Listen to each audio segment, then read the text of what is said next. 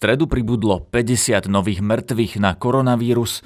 Na takéto čísla si v najbližšom období žiaľ budeme musieť zvyknúť, hovorí známy vedec Pavol Čekan.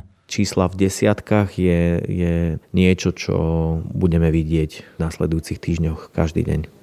Veľa mŕtvych bude pribúdať aj preto, že preťažené a reprofilizované nemocnice nebudú schopné pomôcť iným pacientom. Nedostanete sa k, povedzme k akutnej operácii, ktorú potrebujete, či už po autonehode, alebo onkologickí pacienti, alebo infarkt, ktorý proste môžete dostať. Riešenie však podľa neho musí existovať a musí prísť skôr, ako k nám príde vakcína, ktorú už aj pre Slovensko objednala Európska komisia. Slovensko budeme medzi prvými krajinami, ktoré budú môcť očkovať proti COVID-19. Dajú sa Slováci zaočkovať? Nie, nepôjdem, pretože nepokladám ešte tú vakcínu za dôveryhodnú. Áno, dám sa zaočkovať, aby sa svet vrátil do starých koľají a ísť konečne s kamarátmi na pivo. Kedy sa na Slovensku začne očkovať a mala by byť vakcína taká dobrovoľná ako napríklad testy, teda že ju budete potrebovať, aby ste mohli chodiť do práce?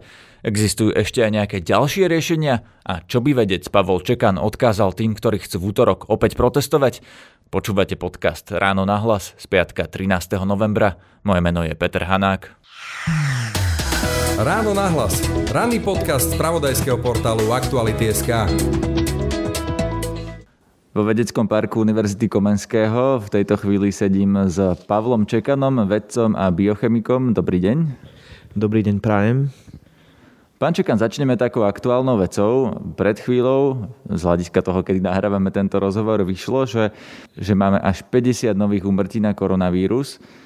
Ako vnímate toto číslo? Bude to niečo, na čo sa máme pripraviť, že nám budú teraz následkom toho, aké veľké máme tie čísla počtu infikovaných, desiatky ľudí denne zomierať? V prvom rade si treba uvedomiť, že, že e, tie úmrtia súvisia povedzme ešte s oktobrom, kde naozaj aj, aj číslo pozitívnych bolo vysoké.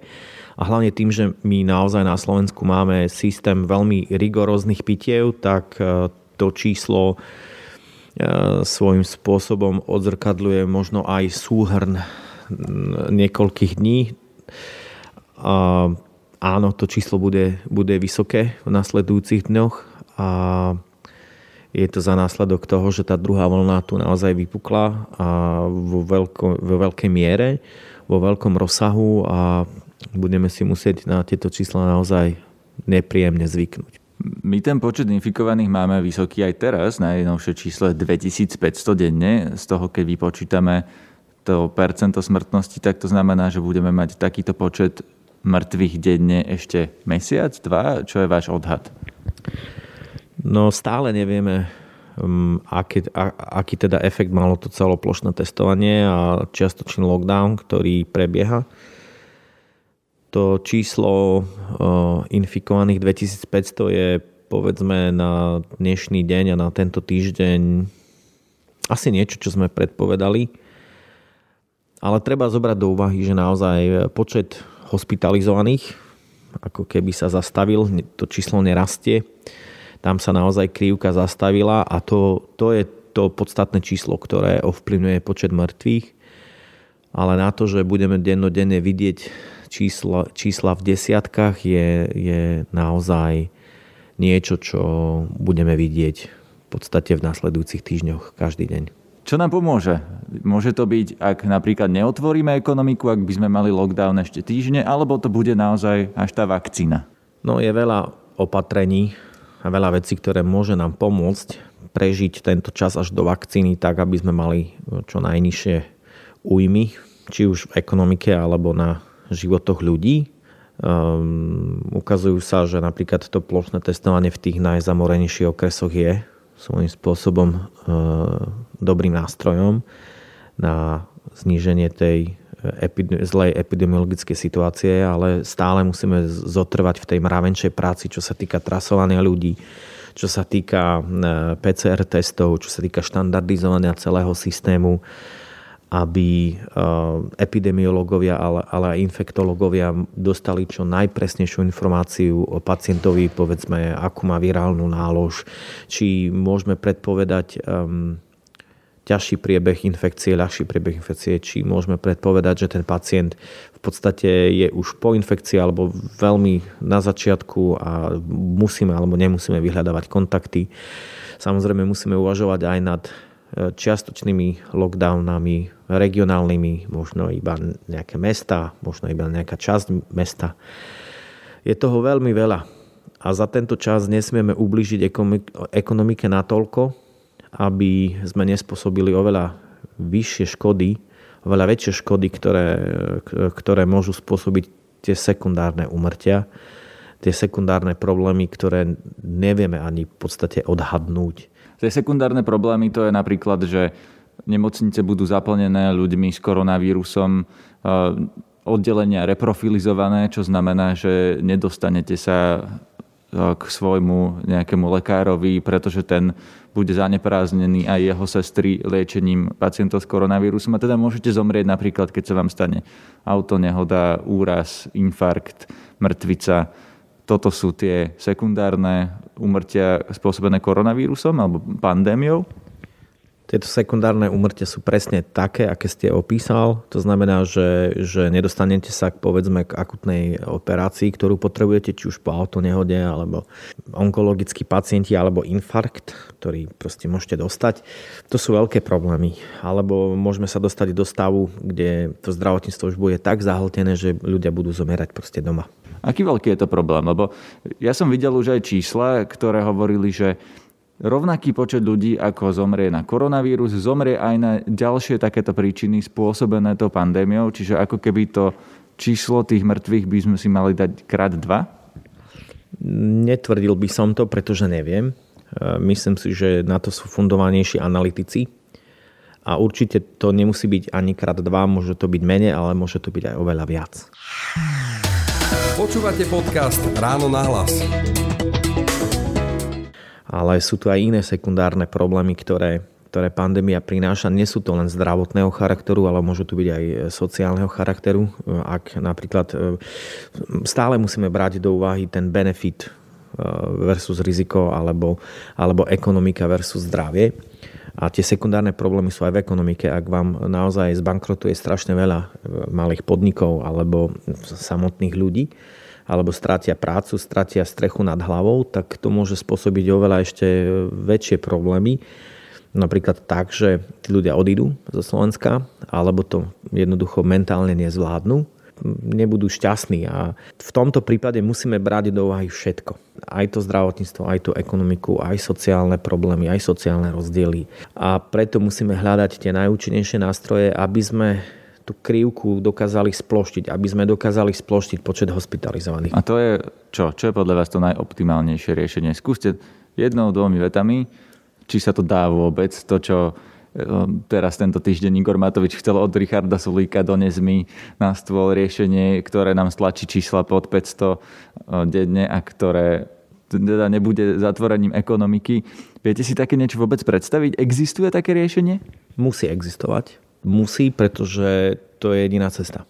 A napríklad jedno z riešení je diverzifikácia testovania, použiť antigenové testy, kde je potrebná rýchlosť, alebo rýchle sito, rýchle sito pre infikovaných, Ďalšou možnosťou je naozaj štandardizovať PCR testovanie, to znamená, aby, aby nebol ten test alebo výsledok testu kvalitatívny, ale kvantitatívny, čiže bude mať informáciu o virálnej náloži. E, viem si predstaviť, že zapojíme aj iné formy testov, napríklad zvýšime kapacitu testovania tak, že vlastne odber nemusí byť z nosohltanu, ale môže to byť povedzme odber e, kloktadlom, prípadne z oslín. Môžeme nasadiť iné testy typu LAMP, čo je ďalšia metóda PCR. Jednoducho diverzifikácia testovania je to najefektívnejšie, čo v tom testovaní môžeme spraviť, aby sme bojovali o životy pacientov nie v nemocnici, ale pred nemocnicou. Samozrejme, ďalšia veľmi dôležitá vec je trasovanie kde naozaj treba posilniť trasovanie v tých regiónoch, kde naozaj tých pacientov je veľa a, a treba to posilniť na regionálnych hygienách. To je veľmi dôležité, pretože iba, iba efektívnym trasovaním dokážeme nájsť ľudí, ktorých po, môžeme posadiť do karantény. Ale možno najdôležitejšou vecou, o ktorej sa veľmi málo bavíme, je dôvera. Je dôvera občanov v vládu a zároveň dôvera vlády v občanov. Tá je v boji proti pandémii možno absolútne najdrahšia a najcitlivejšia komodita, ktorú máme a tu si musíme naozaj zachovať. Niekedy aj na úkor vlastného pohodlia alebo na úkor povedzme vlastnej sebarealizácie, pretože ak, ak ľudia budú naozaj dôverovať krokom vlády, tak, tak naozaj, naozaj oveľa ľahšie budú dodržiavať základné karanténne opatrenia, ako sú rúško, odstup, prípadne e, hygiena rúk e, budú oveľa ľahšie dodržiavať naozaj častkové lockdowny, e, dokážu prijať formu home office, dokážu prijať to, že ich deti musia prejsť na distančné, distančné vyučovanie a zároveň sa pripraví tá, tá celá spoločnosť práve na to, že ak príde vakcína, všetci pochopia, prečo tú vakcínu naozaj potrebujeme. Počúvate podcast Ráno na hlas. Poďme k téme vakcíny, lebo kvôli nej som za vami prišiel a potom sa dostaneme aj k tým témam ako dôvera a optimalizovanie testov. Slovensko objednalo, alebo teda Európska komisia objednala milióny kusov tej vakcíny. Slovensku by sa malo ujsť takmer 2,5 milióna kusov z toho, čo objednala Európska komisia. Pomôže nám to? Určite nám to pomôže.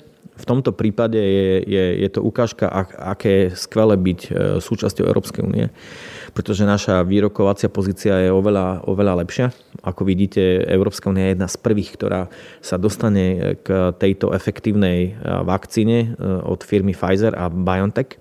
A, a my v rámci tohto veľkého balíka prídeme k dosť podstatnej vzorke alebo dosť podstatnému počtu vakcín, ktoré môžeme hneď použiť na rizikové skupiny, ako sú dôchodcovia, ako sú e, napríklad dôležité profesie, ako sú e, zdravotníci, hasiči, e, policajti a tak ďalej, ale úplne aj vlastne plošne. Je, je, je to skvelé, že túto vakcínu Slovensko budeme medzi prvými krajinami, ktoré budú môcť očkovať proti COVID-19. Bude to stačiť tých 2,5 milióna kusov, lebo predsa len Slovákov je 5,5 milióna. Tá vakcína možno ani nebude účinkovať tak, že by vás ochránila napríklad na celý rok, čiže možno, že niektorí tí ľudia budú potrebovať preočkovanie.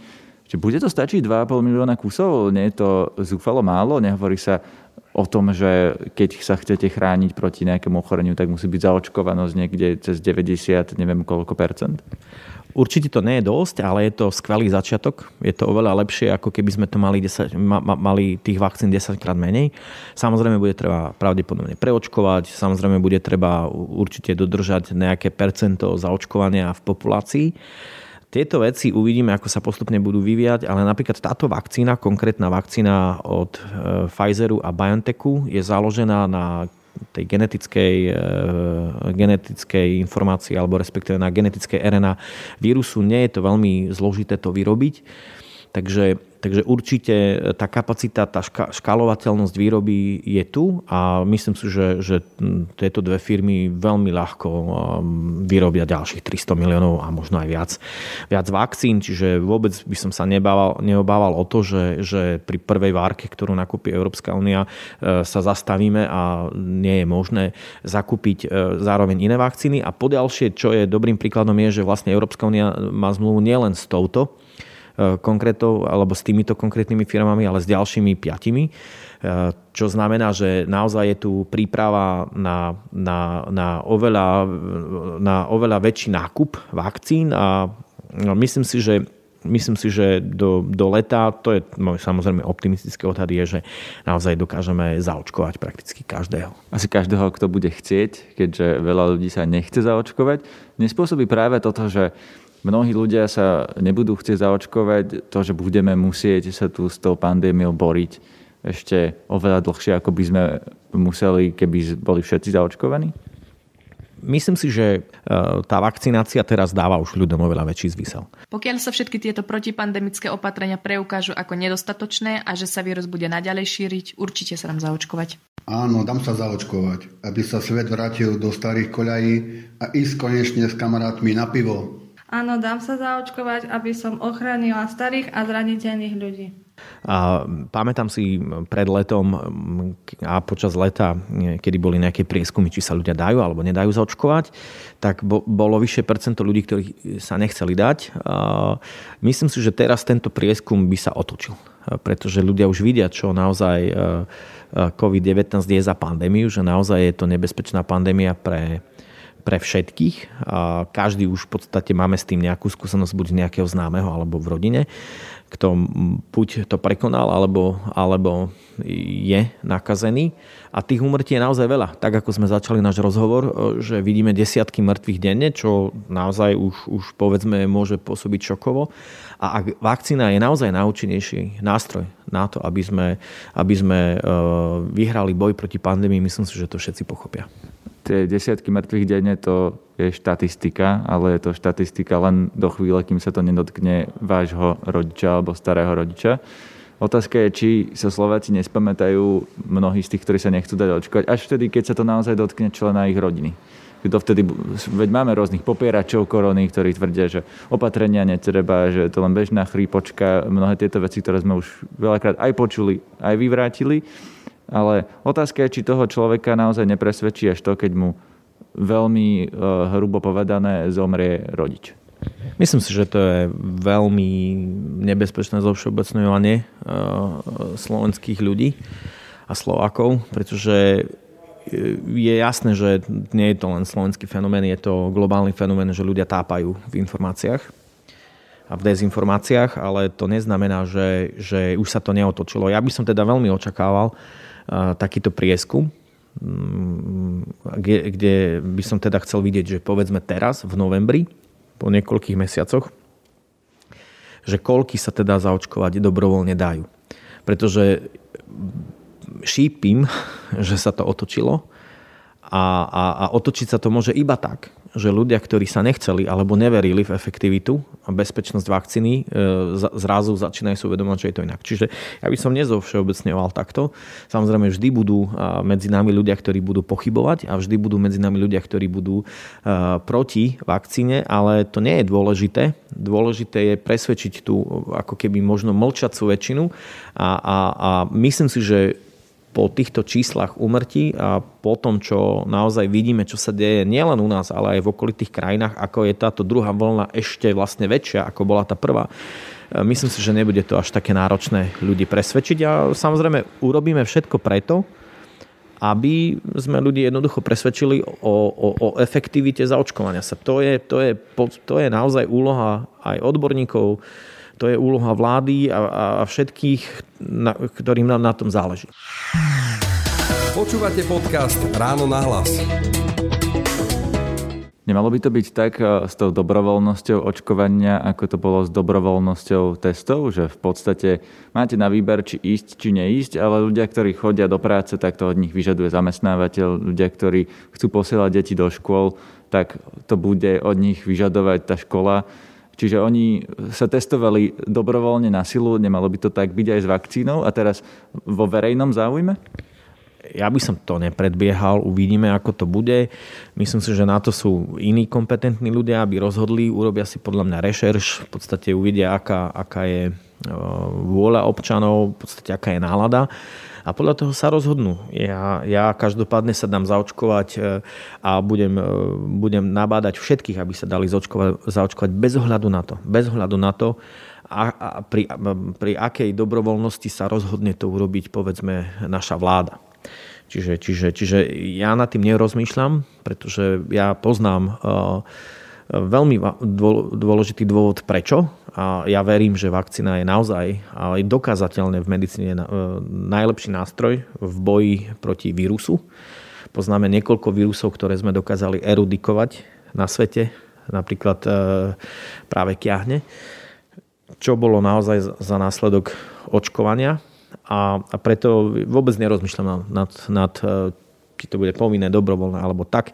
Myslím si, že prečo, viem sa vyjadriť napríklad, že prečo si myslím, aby to dobrovoľné malo byť. Myslím si, že, že, že ľudia by mali, e, mali mať možnosť vybrať si, ale myslím si, že v tomto prípade e, sa spoločnosť zomkne oveľa viac a, a naozaj tá dobrovoľnosť bude, e, nebude vôbec otázkou. Určite by som sa išla zaočkovať, pretože nevidím dôvod, prečo by som nemala, keďže môjmu telu oveľa menej ublíži to očkovanie, ako keby sa mala dostať koronavírus. Čiže áno.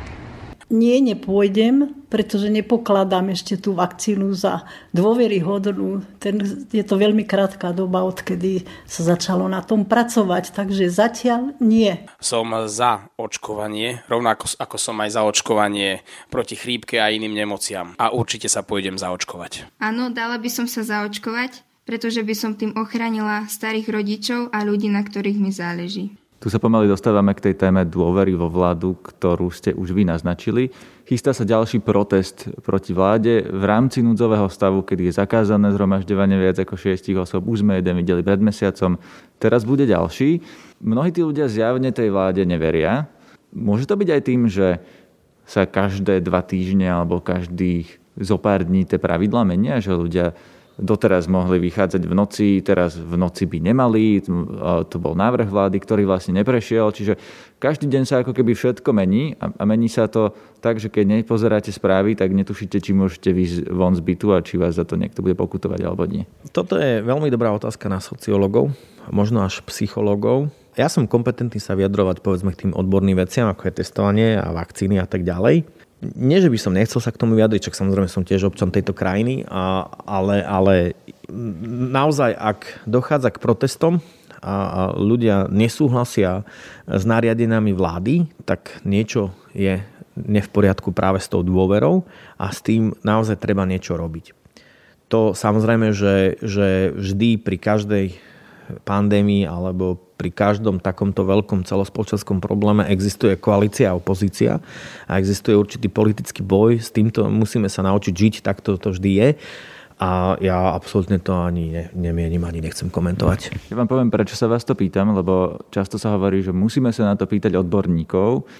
Ja chápem, že vy ste odborník na biomedicínu alebo biochémiu, preto som sa vás prišiel pýtať na vakcínu, ale vy ste naznačili tú tému dôvera, že ľudia budú poslúchať, keď budú dôverovať vláde. Ale čo by mala tá vláda teda urobiť, keď Napríklad sú ľudia, ktorí nepočúvajú ani odborníkov. Tí ľudia, ktorí boli protestovať pred úradom vlády, sú často fašisti, chuligáni, futbaloví, konšpirátori, ktorí neveria na očkovanie. Napríklad, čo by ste im odkázali tým, čo prídu v útorok protestovať pred úrad vlády?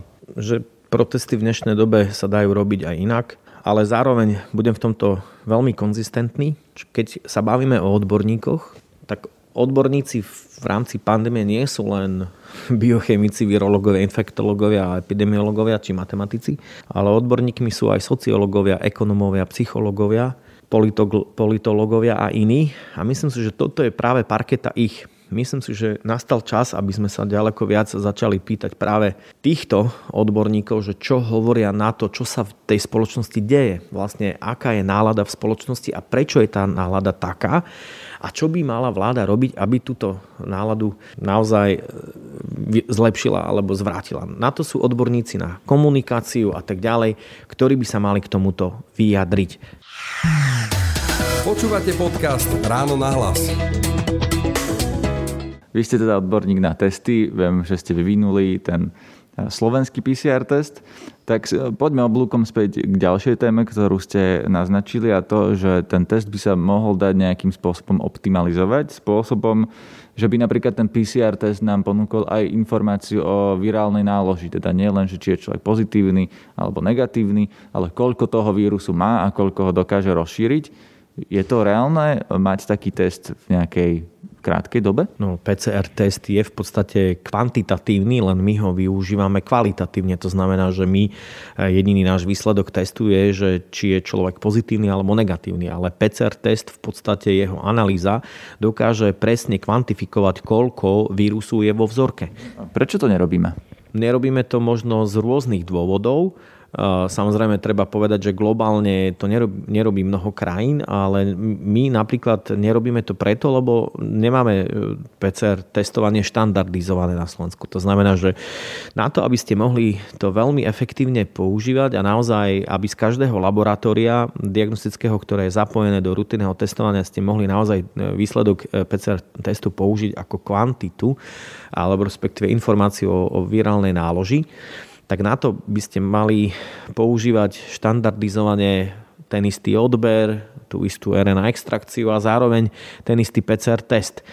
ale nie je to tak. Na Slovensku naozaj používame množstvo rôznych vecí, pri RNA izolácii či extrakcii používame niekoľko spôsobov RNA izolácie.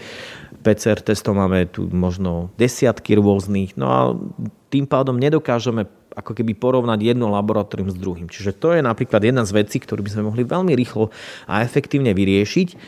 A, a tento systém informácie, aby, aby tú informáciu o virálnej náloži dostal epidemiológ a zároveň infektolog, aby epidemiolog vedel, kde sa má naozaj zamerať v trasovaní a kde nemusí, alebo infektolog, kde proste vie, že na individuálnej báze musí tohto človeka s veľmi vysokou virálnou náložou sledovať, aby ho dostal do nemocnice povedzme o deň skôr alebo na čas, než o deň neskôr, pretože potom už ten priebeh môže byť veľmi nebezpečný, životu nebezpečný. Tak presne k tomu by sme mali dospieť, aby sme PCR testovanie zmenili na kvantitatívne. A to je podľa mňa veľmi dôležité a myslím si, že by nám to aj veľmi pomohlo. Počúvajte aj naše ďalšie podcasty, nájdete ich vo väčšine podcastových aplikácií.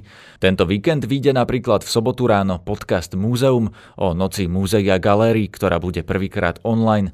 V aplikáciách aj na Spotify nájdete aj náš športový podcast, tentoraz o futbalovej reprezentácii, podcast Divajska o ženách partizánkach alebo príbehy 20. storočia o 16-ročnom bojovníkovi proti fašizmu. Príjemné počúvanie a pekný víkend vám želá Peter Hanák. Všetky podcasty z pravodajského portálu Aktuality.sk nájdete na Spotify a v ďalších podcastových aplikáciách.